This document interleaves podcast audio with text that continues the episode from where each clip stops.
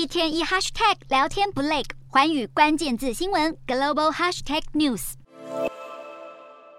美国副总统贺锦丽展开他上任以来第二次亚洲行，而这次主要是要前往参加日本已故首相安倍晋三的国葬。行程之余，也安排与日本现任首相岸田文雄会晤，并与南韩总理韩德洙在东京会面。此外，备受瞩目的是，他结束在日本访问之后，再赶往南韩与总统尹锡悦见面。由于他这趟亚洲行正值美韩两国海军举办大型联合军演之际，外界猜测北韩随时可能会有挑衅动动作。朝鲜半岛情势诡谲多变，全球都在关注。今天的国际新闻评论要来谈谈贺锦丽前往南韩访问，势必会涉及美韩安保合作议题的讨论。不过，近期南韩总统尹锡悦的民调低迷，他会借此机会针对通膨削减法案向美方提出强烈疑虑，来挽救支持度吗？而这会对美韩关系带来影响吗？南韩总统尹锡悦才刚结束英国、美国及加拿大的出访行程，原本应该会满载丰硕的外交成果返国，但是却因为被媒体披露多项外交缺失及失策，原定要吊唁英女王伊丽莎白二世，却突然取消，让外界相当诧异。此外，理应前往参加联合国大会时，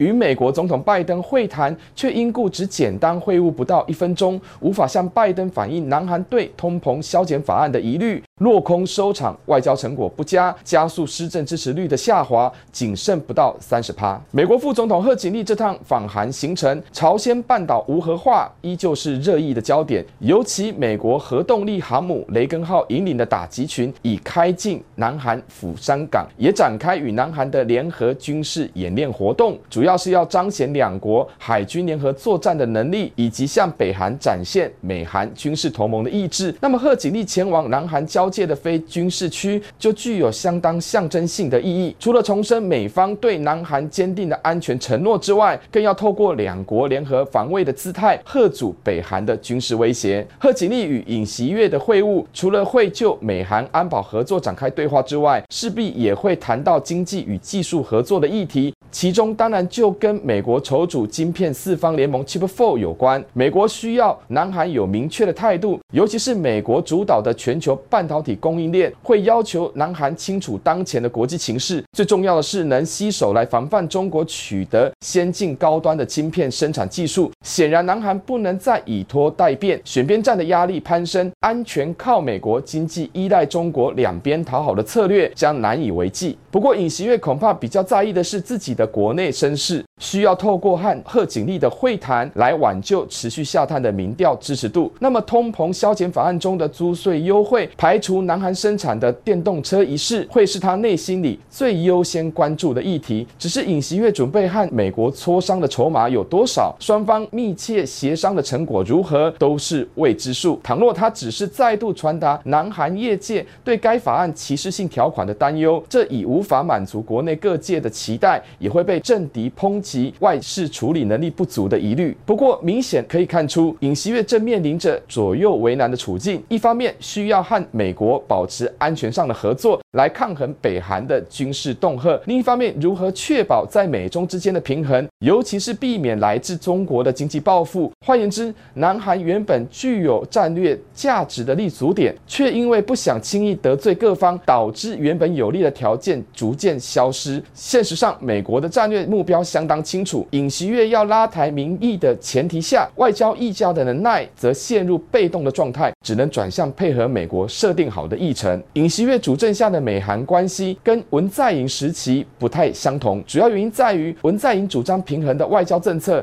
但是随着国际情势改变，以及尹锡悦曾提出的政见承诺，向美国倾斜的外交策略必须符合国内的期待。直白的说，他必须证明借由美韩友好关系将可。以保护南韩的国家利益，只是美国筹组 Chip Four，他的执政团队态度却趋于保守，甚至还表现出生怕得罪中国的一面。这来打脸尹锡悦力主亲美的外交路线，同时也削弱了美国的信任。值得留意的是，南韩在通膨削减法案上应当可以获得美国让利的安排，不过南韩必须交换出符合美国利益的条件。那么可以想象的是，美国将会在军事及晶片议题上取得主导权，前者会要求南韩必须配合更多安全合作方案，那么这恐怕会惹得北韩不开心，安全困境效应也会扩大。后者则是南韩需要做出晶片安全的承诺，迎合美国建构的全球供应链。南韩不但要加入 Chip Four，也要展现积极态度，而这势必会激怒中国。尹锡悦的决策空间相当有限。